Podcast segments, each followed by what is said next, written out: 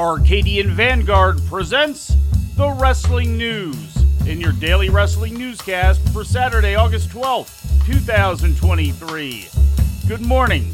I'm Mike Sempervive. We begin today with last night's edition of WWE SmackDown broadcast live on Fox from the Scotiabank Saddledome in Calgary, Alberta, Canada. The closing segment featured a confrontation involving WWE Universal Champion Roman Reigns, Solo Sikoa, Jey Uso, and Jimmy Uso. Jimmy attempted to explain why he cost Jey his match with Reigns at SummerSlam, but Jey wound up taking out Reigns, Sikoa, and Jimmy and then walking out of the building, seeming to indicate that he was also walking out of WWE. Earlier in the night, Rey Mysterio defeated Austin Theory to become United States Champion for the third time in his career. Yeah, but Theory's back gave out after Rey went to the back a few moments ago. Oh no, oh no! Mysterio, 619!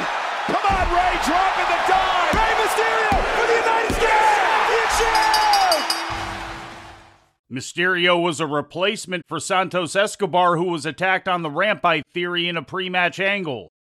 In an in ring promo, Sheamus accepted Edge's challenge for a match next week in Toronto as part of the 25th anniversary of Edge's WWE debut. The match would be the first time the two have ever faced each other one on one. I don't know, I'm a bit deaf in the left ear here. Calgary, what do you think about the Rated R superstar and the Celtic Warrior Sheamus going out for the first time next week?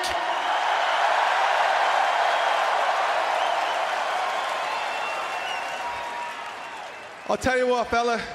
You swap that PD Scotch for a nice pint of Guinness, and you got yourself a deal. In other results, LA Knight beat Top Dolla, AJ Styles pinned Karrion Kross, and the match between Charlotte Flair and Asuka was thrown out due to outside interference from Damage Control. All Elite Wrestling presented Rampage last night on TNT, featuring matches taped last Wednesday at the Nationwide Arena in Columbus, Ohio. The show featured Orange Cassidy making the 28th successful defense of his international championship with a win over Johnny TV. After the match, Wheeler Yuta issued a challenge to Cassidy for a title match next week. You're the guy who doesn't care about anything, and I don't want to just hurt you physically. I want to hurt you deep down inside, emotionally. I want to hurt you mentally. I want to take. I want to take the only thing that you actually care about. So next week in Nashville, put that international championship on the line, and I'll walk out with it. Ring of Honor World Tag Team Champions Aussie Open made an AEW appearance on the show, winning a non title match against the Outrunners team of Truth Magnum and Turbo Floyd. In other results, Saraya beat Skye Blue and Darby Allin beat Brian Cage. Luchasaurus attacked Allin after the match. And now Brian Cage and Darby, no, Darby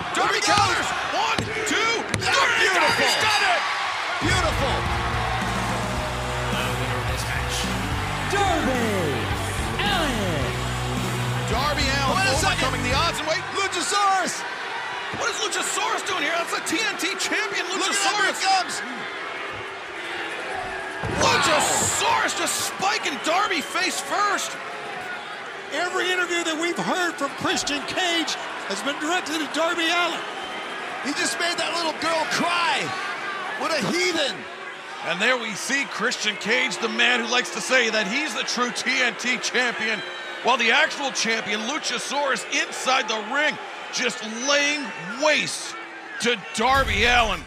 Taking a look at Mexico, CMLL held their weekly Friday night show inside their home building of Arena Mexico.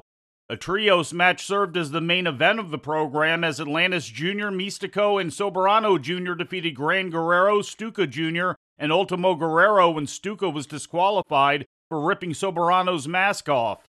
The semi main event saw Virus and Volador Jr. upend Rocky Romero and TJP when Volador faked a low blow from Romero in retaliation for Romero trying the same thing earlier in the match.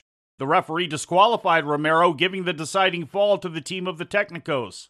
In other results, Esfinge defeated Zandokan Jr. in a one fall lightning match.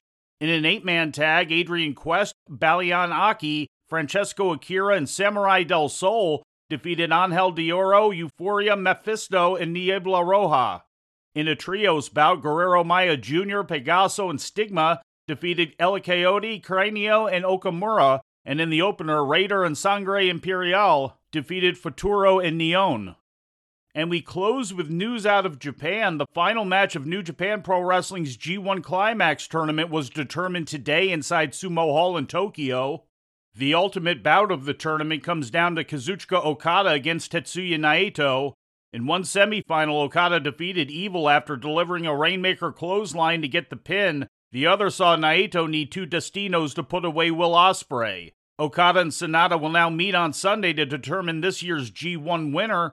Okada looks to become the first man to win three consecutive G1 tournaments and tie Masahiro Chono's record of winning five overall. Naito is a two time winner, taking home the trophy in 2013 and 2017. And before we leave you today, we'd like to remind you that however you consume your content, you can find the wrestling news 24 hours a day and 7 days a week across social media.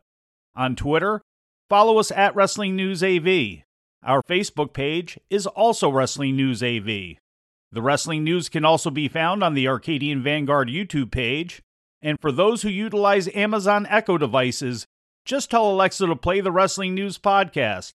And remember to make sure you add podcast at the end. Once again, for daily updates, breaking news, and more, follow the wrestling news across social media. And that's the news for today. If anything happens, we will be here to tell you about it. No clickbait, no paywall, just the wrestling news. The Wrestling News is a division of Arcadian Vanguard, and the Wrestling Newscast is a production of the Arcadian Vanguard Podcast Network.